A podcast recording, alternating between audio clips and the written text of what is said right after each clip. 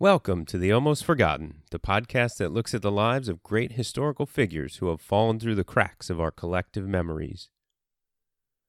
We are talking about the Dutch Revolt, the 80 Years' War, and if you haven't listened to the previous episodes on it, you might want to go do that now. If you have, William the Silent was just assassinated, and the provinces needed a new leader who could keep Spain from swallowing them up whole once again. They'll eventually find one in William's son, 17 year old Maurice of Nassau, but before they do, they'll try and fail with yet another foreign regent. If you're enjoying the series, please go rate the podcast on iTunes. As always, maps and images can be found on the website, almostforgotten.squarespace.com. And you can always email me at almostforgottenpodcast.gmail.com or find me on Twitter at the Almost Forgot. This is the Dutch Revolt Part 6, Alexander Farnese and the Earl of Leicester, and this is the Almost Forgotten.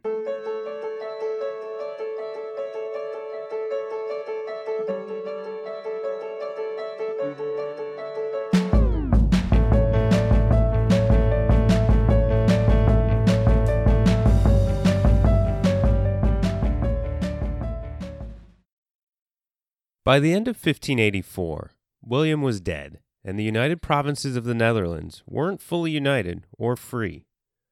Other than Holland, Zeeland, and tiny Utrecht, every province had at least some towns or cities occupied by Alexander Farnese and the Spanish and Italian soldiers, or the local royalist Catholic allies of King Philip of Spain.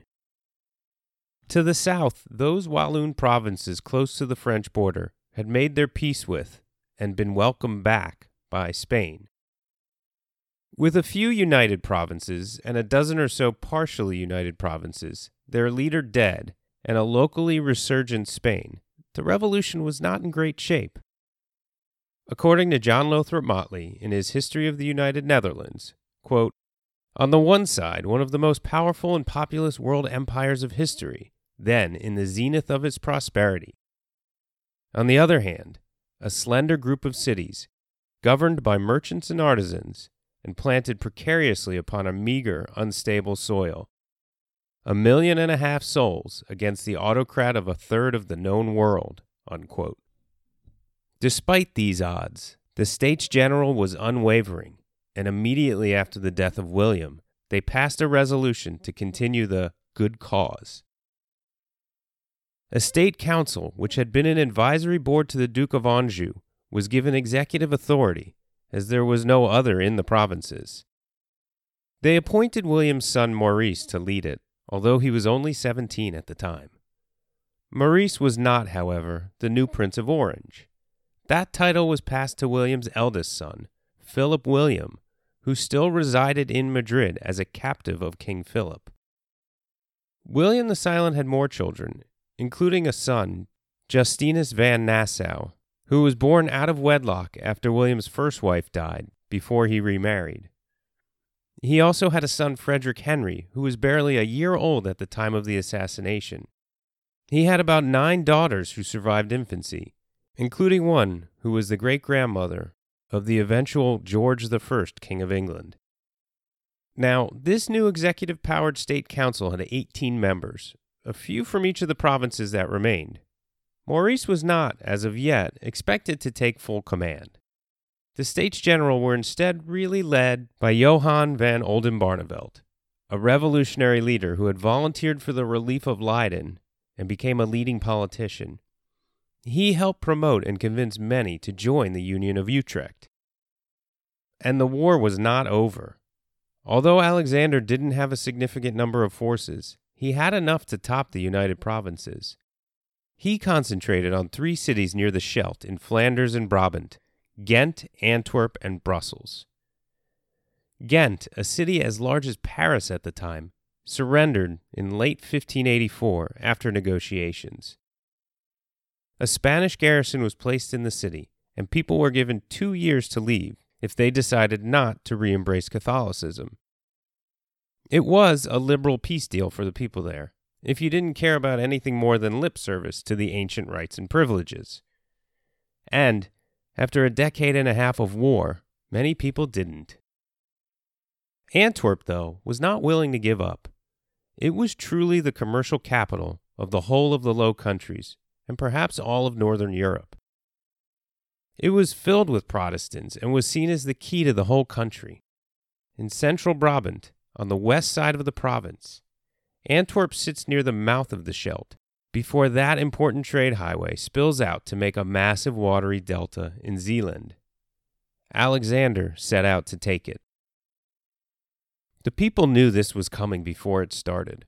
William, before his death, implored the people to destroy the dikes on the east bank of the Scheldt, where Antwerp sat. It would destroy farmland, but it would essentially make Antwerp an island, sitting on the ocean, rather than on the east side of a river. When asked about the other side of the river to the west, where there was less farmland to be destroyed, William advised against it. He said it wouldn't help much and could make things more difficult. Antwerp was a powerful city with a strong merchant class, but it had no real leadership after William was dead. Once real danger came, it was more anarchy than democracy, because the city leader, the Burgermeister, didn't really have any executive authority over the legislators. And without a professional army, the military command wasn't entirely clear. The chaos, as described by Motley. Quote, Once a week there was a session of the board or general council.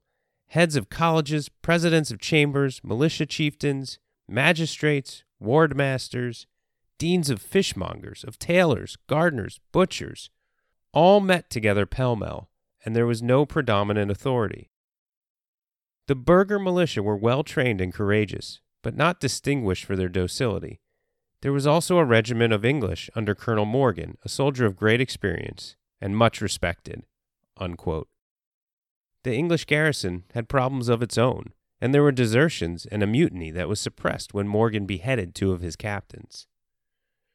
Alongside the English garrison, Phillips de Marnix, Lord of St. Aldegonde, and a longtime ally of William, was the man tasked with leading the group.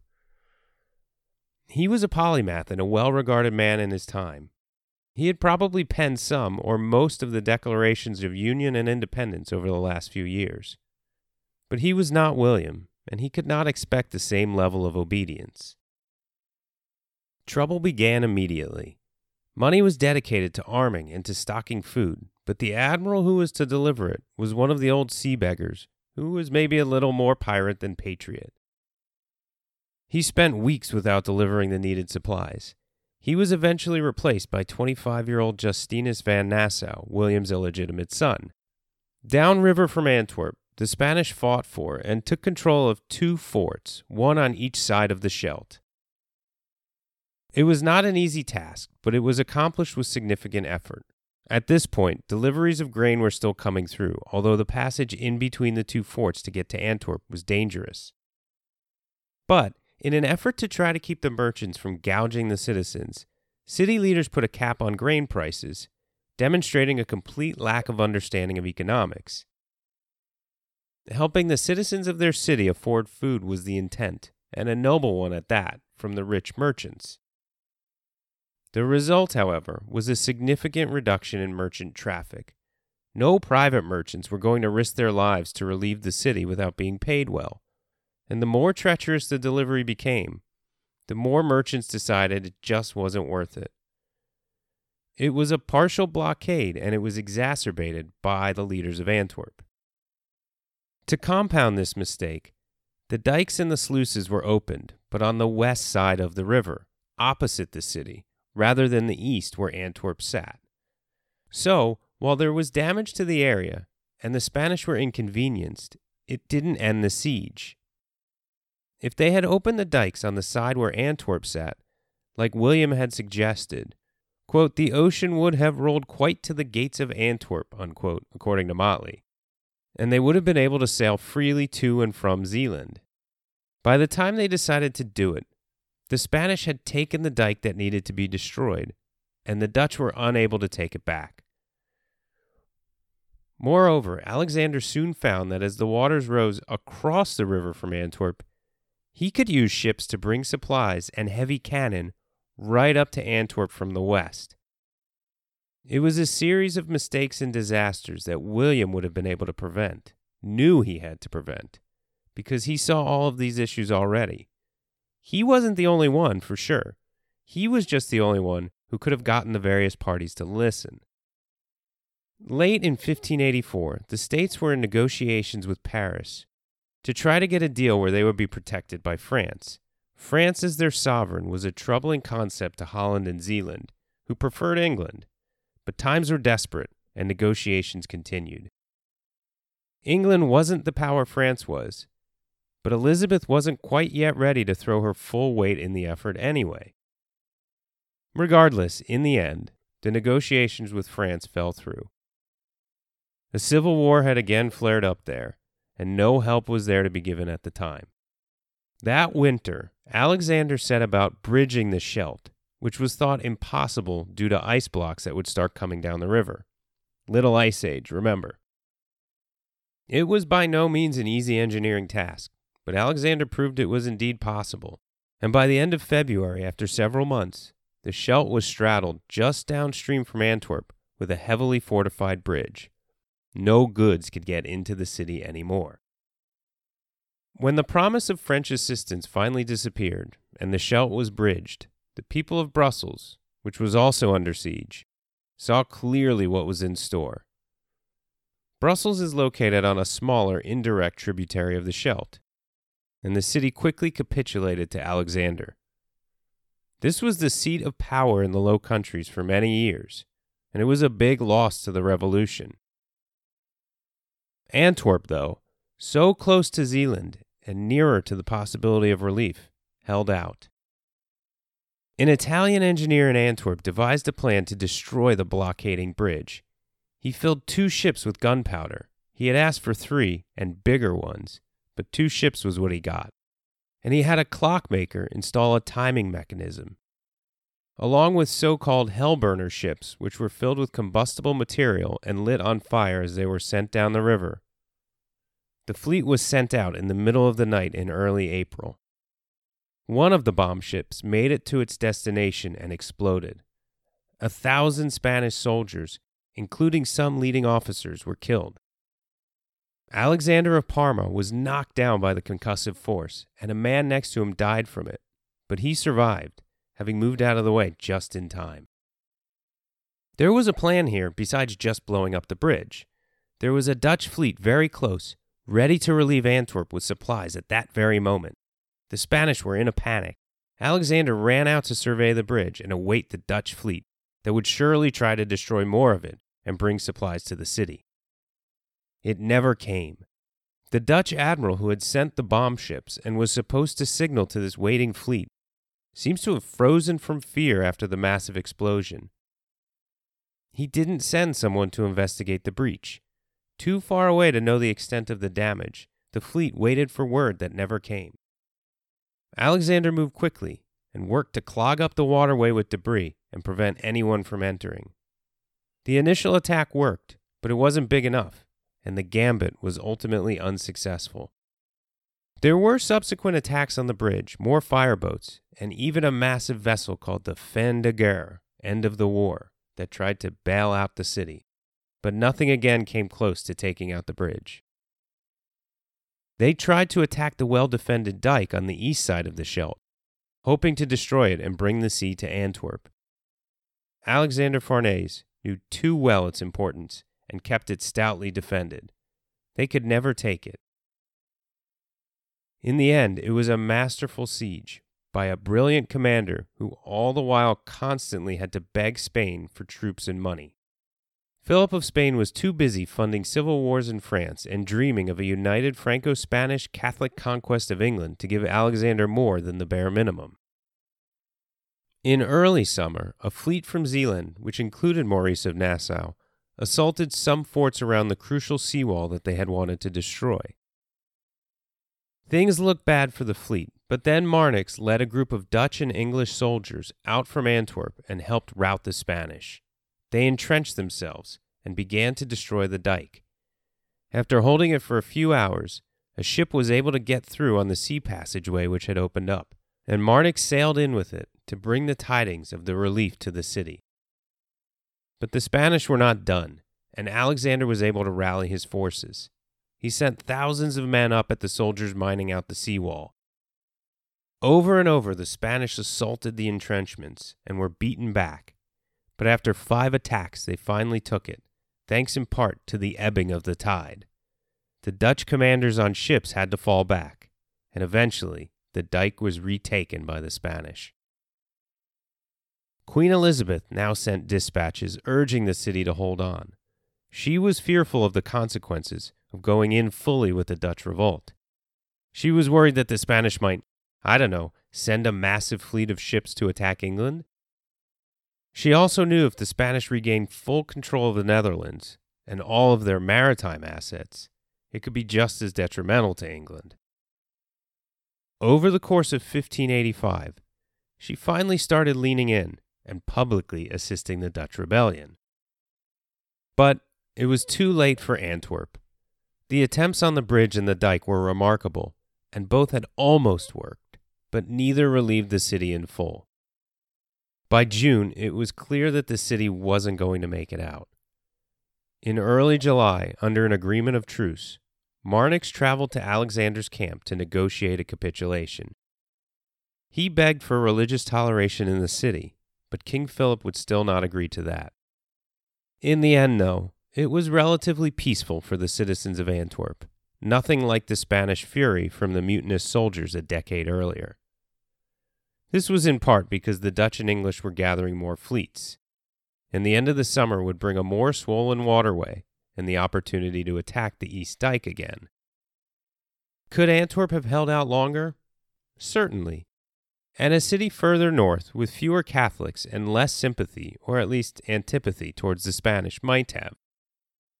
But there was enough opposition to death and starvation in the name of Dutch liberty that they surrendered. There was no sacking of the city, Alexander made sure of that. He entered the city in triumph on August 17, 1585. Protestants were given four years to leave the city, and leave they did. Antwerp, the commercial center of the biggest revenue producing region of the Spanish Empire in Europe, was quickly abandoned by the reformist merchants, traders, and businessmen who made their way to Zeeland and Holland, in part because the Calvinist merchants could go to Holland and feel safe. But remember, there was still a war going on. Catholic merchants went to Holland as well, because any shipping to Antwerp would have to pass through Zeeland and a Dutch blockade. The city quickly lost its status as the major commercial hub in the region. The loss was Zealand and Holland's gain. This was a major change in the economic environment of the provinces. Holland and Amsterdam were the beneficiaries over the next few decades. According to Oscar Gelderblom, in his article conveniently titled From Antwerp to Amsterdam, quote, By 1609, the face of Amsterdam's merchant community had changed dramatically. Massive immigration reduced the share of local merchants to about 40%. Merchants from the southern Netherlands now made up one third of all merchants active in the Amsterdam market. The share of merchants from other towns in the Dutch Republic had doubled between 1585 and 1609. Unquote. Antwerp, the most important port in certainly all of Northern Europe for the previous century plus, considered by many to be the richest city in all of Europe, declined significantly in importance. And much of its wealth was transferred north. Not that it felt so good for the Dutch at the moment. The one bit of good news in this whole event for the Dutch was that Elizabeth signed a treaty in August 1585 with the government of the Netherlands. She pledged money and troops, and the important cities of Flushing and Brielle, as well as two seats on the state council, were given over to the English in return. To help with the fight, Elizabeth sent Robert Dudley, the Earl of Leicester, over to lead English forces as her supreme commander in the Netherlands. He landed in December 1585, and with these acts, Elizabeth knew she was essentially declaring war on Spain. Geoffrey Parker writes The treaty, signed at Nonsuch Palace in Surrey, would indeed turn Spanish ire towards Elizabeth, as she feared. Quote, Treaty of Nonsuch, signed by Queen Elizabeth of England in August 1585, did provoke Philip II to transfer his resources from the reconquest of the Netherlands to the invasion of England. The decision to send the Invincible Armada against England in 1588, followed by the resolution to intervene on the Catholic side in the French religious wars after 1589, proved a godsend to the Dutch. Unquote. Maurice of Nassau was named stadholder of Holland and Zeeland right after the treaty was signed, in a somewhat sly move that got him in before Elizabeth's men had a say in the state council. Maurice's first cousin, William Lewis, the son of William of Orange's brother Count John, had been named stadholder in Friesland the previous year. The English were received by the people of the Netherlands with the exuberance that would befit those viewed as the saviors of their liberty at least initially. They certainly helped secure Holland and Zeeland and took back some lost towns there.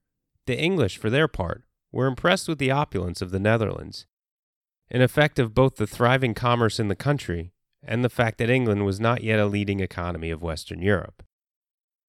In early 1586 in The Hague, the Earl of Leicester was named Governor General, to the great excitement of everyone, except for Elizabeth who had refused sovereignty over the Low Countries and told Leicester not to take the title.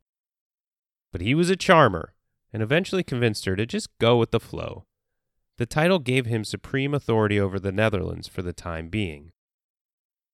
The Earl of Leicester wasn't the only English nobleman of high rank fighting for the Dutch, and the Low Countries wasn't the only battlefield. In what the English called the Great Expedition, Sir Francis Drake, after the Treaty of Nonsuch, went to the Americas and raided Spanish territory in 1585 and 1586. He was incredibly successful in his voyage, and he attacked and plundered cities, including Santo Domingo and Cartagena. The Dutch too sent ships to the west to prevent gold and silver from reaching Spain, and to try to put more financial pressure on Philip who was still not giving Alexander enough money to properly equip the troops he had, let alone raise enough forces to really recapture the rest of the territory. All of this did have an effect on the Spanish. Alexander wrote to Philip that the bankers in Antwerp, despite now being Spanish territory, were very reluctant to lend money. Farnese wrote, quote, They are drawing their purse strings very tight and will make no accommodation. The most contemplative of them ponder much over the success of Drake, and think your majesty will forget our matters here altogether. Unquote. In other words, lending to the Spanish here was seen as quite risky. They might withdraw from the region and never pay back what they owed. The Spanish, though, had made major encroachments over the previous year into the heart of Brabant with the capture of Antwerp and Brussels. Alexander's next target was to take the towns along the Meuse River further to the east, which runs north south from France before turning east at the city of Namur, then goes north again before turning west and joining the Rhine Meuse Scheldt Delta. In the spring of 1586, he set out to take the well defended city of Grave, which sits on the Brabant side of the river. A few thousand English forces marched out and fortified the area, and in April they defeated an attacking Spanish army in the rain on the banks of the Meuse. When the English and the Dutch had driven the Spanish from the field, the Earl of Leicester threw a wild party to celebrate the horrible condition Alexander and his forces were now in. Alexander, on the other hand, went to join his veteran troops and quickly reset the siege. By late May, he had thrown up the necessary entrenchments in early June, a cannonball shot out his horse from under him. But, as with the explosion on the bridge outside of Antwerp, he escaped a bit dazed, but otherwise no worse for the wear. Attacks commenced that night, and the next day the city surrendered with terms. Alexander was more than happy to let the garrison leave in exchange for the town, with its great strategic location. The Spanish found enough supplies to sustain 6,000 troops for a year and the walls in sufficient shape to withstand months of attack. Leicester was apoplectic when he learned of the surrender. The officers who had left were, almost to a man, pretty upset themselves. They wanted to stay and fight, but it was the governor of the city who had given it up. Alexander then marched further away from the shore and began taking other important towns along the Meuse. From Motley, quote, Thus, within a few weeks after taking the field, the dejected, melancholy man who was so out of courage, and the soldiers who were so marvelously beginning to run away, according to the Earl of Leicester, had swept their enemy from every town on the Meuse. That river was now, throughout its whole course, in the power of the Spaniards. The province of Brabant became thoroughly guarded again by its foes, and the enemy's road was open into the northern provinces. Unquote. Leicester had planned to wheel around and attack Alexander from the east while the Duke of Parma was licking his wounds. Instead, they marched up the Meuse away from him, and it seems he became frozen with inaction. As was often the story here, a lack of funds kept him from being able to march what was now so far east to catch up with the Spanish. Alexander, meanwhile, turned his attention to the Upper Rhine and the city of Neuss, 20 miles south of Cologne. It was actually part of the Holy Roman Empire and was in the midst of its own small war. Farnese had picked a side, and he reduced the town to rubble before taking it. The Spanish sacked the town, and Farnese gave no quarter. Thousands died. While that siege was going on, though, Maurice of Nassau had his first military success. He had meticulously planned and then, along with the English allies, completed an attack on the town of Axel in Zealand. It was fortified and held a commanding position over the Scheldt River, with nearly 600 Spanish soldiers guarding it. They were almost all killed, and not a single Dutch or English soldier was killed, thanks to the surprise attack. They swam the moat holding ladders and climbed up the walls at night, catching the Spanish completely off guard. The Earl of Leicester, meanwhile, decided he wasn't strong enough to directly engage with Alexander. Instead, he laid siege to the town of Zutphen, further north in Gelderland, in late August. Their aim was to take control of the IJssel, a major branch of the Rhine that flowed into the Zuider Zee. Alexander sent an army with a convoy of supplies to relieve the city. A fierce cavalry engagement ensued, and in the battle, Leicester's nephew, and prominent English poet and courtier, Philip Sidney, was mortally wounded. The Spanish pikemen were able to, after a few devastating attacks and heavy losses, in the end prevent the English cavalry from dispersing the whole infantry, and the city was supplied. As everyone was ready to retire for the season, Zutphen was still under siege by the English and Dutch, and they held many forts around it, while the nearby city of Deventer had been taken. At the end of the year, the Earl of Leicester returned to England temporarily as the treason trial of the imprisoned Mary Queen of Scots was ramping up. He signed papers giving his authority temporarily to the States General to act in his name, with Maurice countersigning.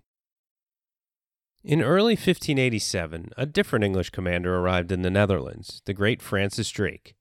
He was famous, well respected, and genuinely feared by Philip, having already circumnavigated the globe and recently sacked the Spanish Main, carrying off enough treasure to fund the English side of the war for seven years.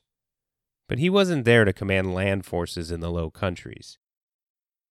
Convinced that Philip was preparing for an invasion of England, Drake recruited, along with a fleet of his own, a couple of ships in each city in Holland and Zealand that would send any, to try to, as he put it, singe the beard of Philip. They wanted to take out the Spanish ships before they could attack. And Philip and Alexander Farnese really were planning an invasion of England.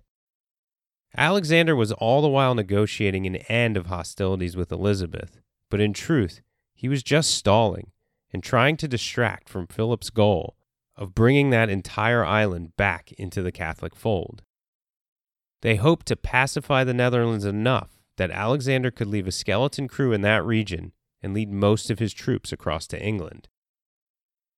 In April, Drake and his fleet made their way to Spain, where they destroyed 10,000 tons of shipping in the port of Cadiz, and 150 ships were burned. A hundred more ships were then destroyed in Lisbon, now part of Philip's empire, before they left. A week later, they captured a Portuguese treasure ship with goods valued over a hundred thousand pounds. Philip's beard was singed. Meanwhile, a conflict arose between the two main factions of the rebellious Low Countries. The mercantile patrician interest, as Motley put it, of Holland and Zeeland, and the less tolerant Calvinist groups that represented both the northern and eastern provinces, as well as the exiles that had been streaming in from places Alexander, now the Duke of Parma after his father's death, had taken. Utrecht, Friesland, Gelderland, and Overijssel continued to try to offer Elizabeth the sovereignty of the states unconditionally. They were at war with the greatest power of the age and were desperate for a new protector. Holland, parts of Zeeland, and pockets in Friesland and other places were a little less inclined to do this. They were very worried about losing their constitutional rights that they, at least the mercantile patricians, started this whole rebellion over anyway. Never mind that it would have never kicked off, if not for the desire for religious freedom. Holland and Zeeland had a right to drive the discussion. They had been the only safe place William could go in the early parts of the revolt. They had been, for a time, the only provinces that held out against Alba, and well, they made all the money and paid all the taxes for the effort. They kept the trade going, the goods flowing, and the people fed. Motley wrote, quote, Notwithstanding the war, which had been raging for a terrible quarter of a century without any interruption, population was increasing, property rapidly advancing in value, labor in active demand. Famine was impossible to a state which commanded the ocean. No corn grew in Holland and Zealand, but their ports were the granary of the world. Their commerce with the Baltic nations was enormous. In one month, 800 vessels left their havens for the eastern ports alone. 100 large frigates were constantly cruising along the coasts to protect the fast growing traffic, and an army of 20,000 foot soldiers and 2,000 cavalry were maintained on land. There were more ships and sailors at that moment in Holland and Zealand than in the whole kingdom of England. Unquote. Maurice was the stadtholder of these two provinces, although he was only 19 and wasn't much involved in the political process yet. He was influenced by independent minded lords in those two provinces. And with Leicester back in England, the states were getting nervous about the English pulling a Duke of Anjou and trying to seize power. That never happened, but in the end, events unfolded which made the English leadership less welcome by their supporters and intolerable to their opponents.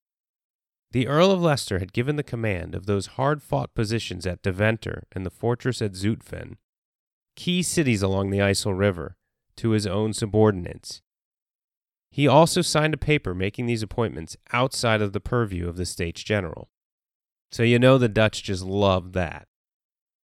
In January of 1587, his commander in Deventer, William Stanley, snuck out of the city in the middle of the night and returned before daybreak with an enemy force. He handed Deventer and Zutphen over to the Spanish, with the help of an English soldier of fortune, Roland York, who was in charge of the Zutphen fortress. The Dutch were especially incensed because William Stanley was Catholic, and they had warned the English they didn't trust him. York was known as an unscrupulous mercenary and wasn't trusted much either. If Maurice and the States General had any authority over Leicester's men, they wouldn't have let them lead those cities in the first place. Alexander, Duke of Parma, wrote to Philip about the news, and in the letter he stated, quote, Moreover, the effect of this treason must be to sow great distrust between the English and the rebels, who will henceforth never know in whom they can confide. Unquote. And he was right. First the Spanish to start this whole thing, then the French, the Catholic Walloons, even Catholic Frisians, now the English. The Dutch were finding they couldn't really trust anyone with their defense. It became known, too, that the Queen was at least entertaining notions of some sort of peace deal with Spain.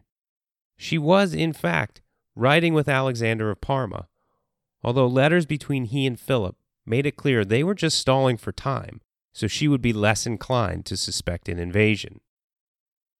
On top of all of this, with Leicester still back in England, his already underfunded troops were getting even less attention from the Queen.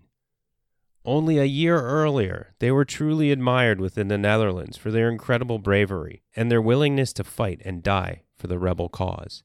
Now, haggard and starving, they were quick to desert or to pillage the land for supplies. The Earl's absence only made things worse. And while everyone on both sides begged for his return, the longer he was away, the more the Dutch thought maybe he didn't need to come back. Then, in the summer of 1587, the Spanish marched through Flanders and began to besiege the important seaport of Sluis. In response to all that was going on, the States General appointed Maurice Captain General of the United English and Dutch forces and passed a resolution saying they were in charge of all civil affairs, at least until the Earl of Leicester returned. Leicester sent a dispatch at the same time which said he was on his way back. Sluis was where the Duke of Parma wanted to launch his invasion of England from. The city had a large fortified area and didn't have enough soldiers to properly defend itself, even with the addition of an English relief force. Leicester arrived in July, and a plan that everyone thought was great was settled upon, where a fleet would sail up and attack the Spanish, while the Earl's fresh new troops would attack it by land. But the discussions turned into bickering, Leicester's prolonged absence destroyed his authority, and, as inconceivable as it seems, nothing was done. If William was still alive, his force of personality would have no doubt sent them to relieve the city in time. But he wasn't, and Maurice did not have the authority or leadership capabilities that he would eventually have. Too late, the relief was attempted, and Leicester retreated when a force much smaller than he realized attacked as he was trying to invest a nearby fort. Without the ground forces, a fleet wasn't that useful, and Sluis was surrendered. Alexander gave full honors to the defenders and asked the famous Welsh captain Roger Williams to go help fight the Turks rather than remain in the Low Countries. He refused. After the loss of Sluis, the Dutch rebels and the English spent some time blaming each other and defending their own honor while insulting their allies. But there was plenty of blame to go around. By the middle of 1587, the two sides were at loggerheads. Leicester partisans actually plotted to seize some cities in Holland as well as Utrecht, for the Earl to kick out or even hang the leading magistrates who supported the States General over the Englishmen. It was, as the Dutch feared, a bit like a replay of what happened with the Duke of Anjou, only somehow even less successful a plan to have Leicester enter Leyden and claim the town in the name of the Queen was discovered.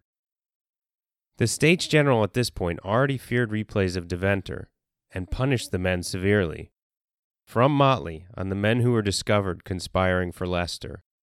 Quote, on the 26th October, after a thorough investigation, followed by a full confession on the part of the culprits, the three were sentenced to death. They had been guilty of no actual crime, and only in case of high treason could an intention to commit a crime be considered by the laws of the state an offense punishable by death. But it was exactly because it was important to make the crime high treason that the prisoners were condemned. Unquote.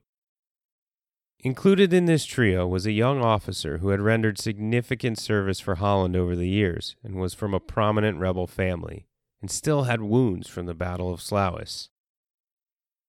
But after this, by the end of 1587, the Earl of Leicester realized he was so disliked in the Netherlands and his authority had so disappeared that there was no reason for him to stay any more.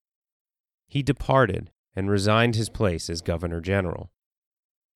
His departure did not leave the States General in complete control. His partisans refused to listen to their orders, and the government remained nearly paralyzed. Maurice in Holland was named captain general and stadholder again, although his authority wasn't obeyed by the rival faction. The Dutch rebels spent the beginning of 1588 engaged in a minor civil war. There was still a commander of English forces, even though Leicester was no longer in the Low Countries, and many of the towns still supported him. The majority, but not the entirety, of Holland supported the States General and Maurice as supreme authority. Some towns mutinied against the States General, and there were demonstrations in more towns, which threatened to erupt into real warfare between the two rebel Dutch factions.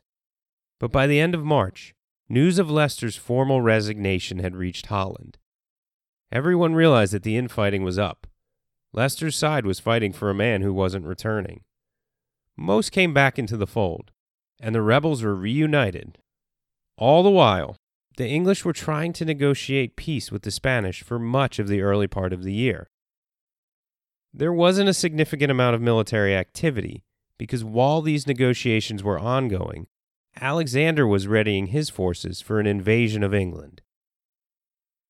Philip had hoped that Alexander Farnese wouldn't even need an escort, and the governor general was gathering transport ships and troops to Sluis. Philip wrote way back in November of 1587 to Alexander, but in the letter he wrote, Maybe this letter won't even be received because you'll already be in Britain. But the Duke of Parma knew that unguarded troop ships would fall easy prey to the dominant Dutch naval forces, so he waited. Plenty of people knew an attack was coming. Elizabeth sent Drake to raid the shore because of it, although she still tried to negotiate a peace in late 1587, perhaps assuming it could be stopped. Her spymaster and close confidant Walsingham was certain it was going to happen. He thought Philip and Alexander were playing her. He'd even learned of all the stuff Alexander was buying in the southern Netherlands to prepare for the invasion but he couldn't convince Elizabeth it was truly real. As late as June of 1588, Elizabeth was hopeful of a peace treaty and had ministers in the Low Countries dealing directly with the Duke. Alexander had been given authority to negotiate by Philip, with explicit instructions not to actually make a deal. It was still just a stalling tactic. Elizabeth finally seemed to realize in late July what everyone else knew that the Spanish were preparing to attack England. Alexander had gathered tens of thousands of troops. The Pope had issued a bull stating that Philip should attack England and the Low Countries in the name of Catholicism. Then, in July, 130 Spanish, Portuguese, and Italian warships, including 60 large galleons, the whole fleet totaling 59,000 tons, with over 3,000 guns, and nearly 30,000 soldiers, sailors, slaves, and attendants sailed out of Lisbon. In especially bad weather on the way up around Spain, a Welsh galley slave, who had spent a decade as a POW, helped organize a mutiny and captured one of the larger vessels. As another nearby ship turned to fight, he rammed it and his fellow slaves attacked. After killing the Spanish defenders, both galleys were taken to northern Spain, where they met with Henry of Navarre, before the now ex slaves dispersed. The rest of the Armada, and yes, it was 1588, it was that Armada, was to venture to Calais, pick up Alexander Farnese and his 30,000 land troops, which at this point had dwindled to a bit more than half of that thanks to disease, and then sail to England. The issue was that Alexander couldn't make it to Calais with the Dutch blockade, and the Spanish had huge galleons that couldn't get to Farnese. Nobody seemed to notice that little detail except for the Duke. The Armada was spotted off the Lizard, a peninsula in Cornwall, and the southernmost point on Britain at the end of July. Lord Admiral Charles Howard, the commander of the English naval forces, was at Plymouth, the biggest nearby port, and had 60 ships ready to go in a couple of days. The forces soon engaged, and the smaller, more maneuverable English ships were able to sail circles around the hulking Spanish fleet. Sir Francis Drake and Howard held their fleet out of range and just pestered the Spanish. That night, the English fleet scattered, and the Spanish had a day to sail unmolested. The Spanish wanted to get their huge vessels close to the English ones, but the English were able to sail around them. More English ships joined the defense, bringing the number up to about a hundred, mostly merchant ships outfitted with some cannons. The Armada made it to Calais on July 27th and anchored there. The English fleet anchored a mile and a half away, and the Dutch continued to patrol the coast of Flanders, keeping up the blockade of Alexander. Then, in the middle of the night, the Armada, waiting impatiently for their cargo of Spanish conquistadors, heard the sound of boats approaching. Was it the English attacking, or the Duke of Parma with the troops? Soon the light from fires showed them what it was, but it wasn't lit torches. The English had sent fire boats toward the lumbering fleet. a panic set in, despite the admiral's attempts to calm everyone. By morning, a couple of ships had burned, but mostly, the problem was that the armada had dispersed and spent the night floating away from Calais. The largest galleass, a galley converted to be a floating fortress covered in cannons, and had over 700 people on board, tried to make it into the harbor but was surrounded by small English ships and was captured. At 9 in the morning on July 29th, a now scattered Spanish armada attempted to reconsolidate near the small Flemish port of Gravelines.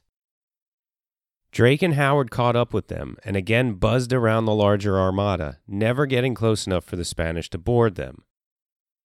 The large Spanish vessels made easy targets for the small English ships, and by the end of the day, five more Spanish ships had been sunk without a single English one going down. After a full day of fighting, the Spanish admiral, realizing that they would never be able to properly engage with the English, and convinced that Alexander Farnese had betrayed him and would never show up, moved his fleet north off the Flemish coast, nearly getting blown into the shallows of Zeeland, at which point they would have been grounded and picked apart by the small shallow bottomed Dutch boats. They made it to the North Sea, though, and picked up pace as they sailed north, abandoning the Duke of Parma's invasion force. The English followed them, unsure if they were going to land in Scotland and ally with King James VI, the future King James I of England. But the Spanish just wanted to get the heck out of Dodge. They made their way north before a huge storm came through, strong enough to scatter the English fleet for a few days. The pursuit of the Spanish was impossible, and the fate of the Armada was a mystery. Motley, in one of his more colorful passages, which is saying something, wrote, quote, Damaged, leaking, without pilots, without a competent commander, the great fleet entered that furious storm and was whirled along the iron crags of Norway and between the savage rocks of Faroe and the Hebrides. Disaster after disaster marked their perilous track. Gale after gale swept them hither and thither, tossing them on sandbanks or shattering them up against granite cliffs. The coasts of Norway, Scotland, Ireland were strewn with the wrecks of that pompous fleet, which claimed the dominion of the seas with the bones of those invincible legions which were to have sacked London and made England a Spanish viceroyalty. Unquote. As they looped around the north end of Scotland and then past Ireland, they were hit with more storms.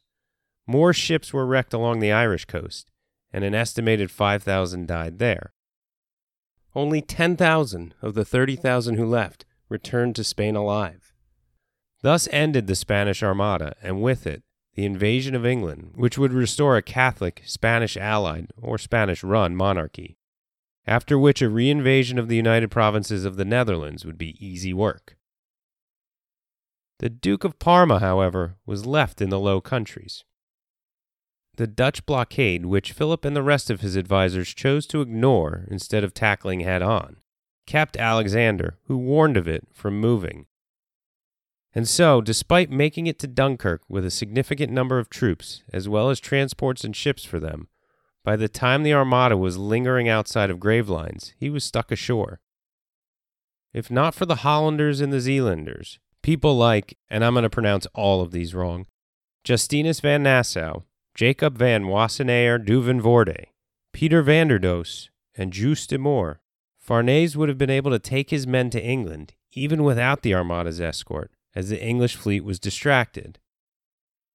Next time, Alexander, knowing full well that England is out of his reach, even if Philip doesn't yet grasp this, will lead his army back out to continue the war on land in the Low Countries and Maurice will come into his own as a military commander and take his father's mantle as the real leader of the fledgling Dutch Republic. Thanks for listening.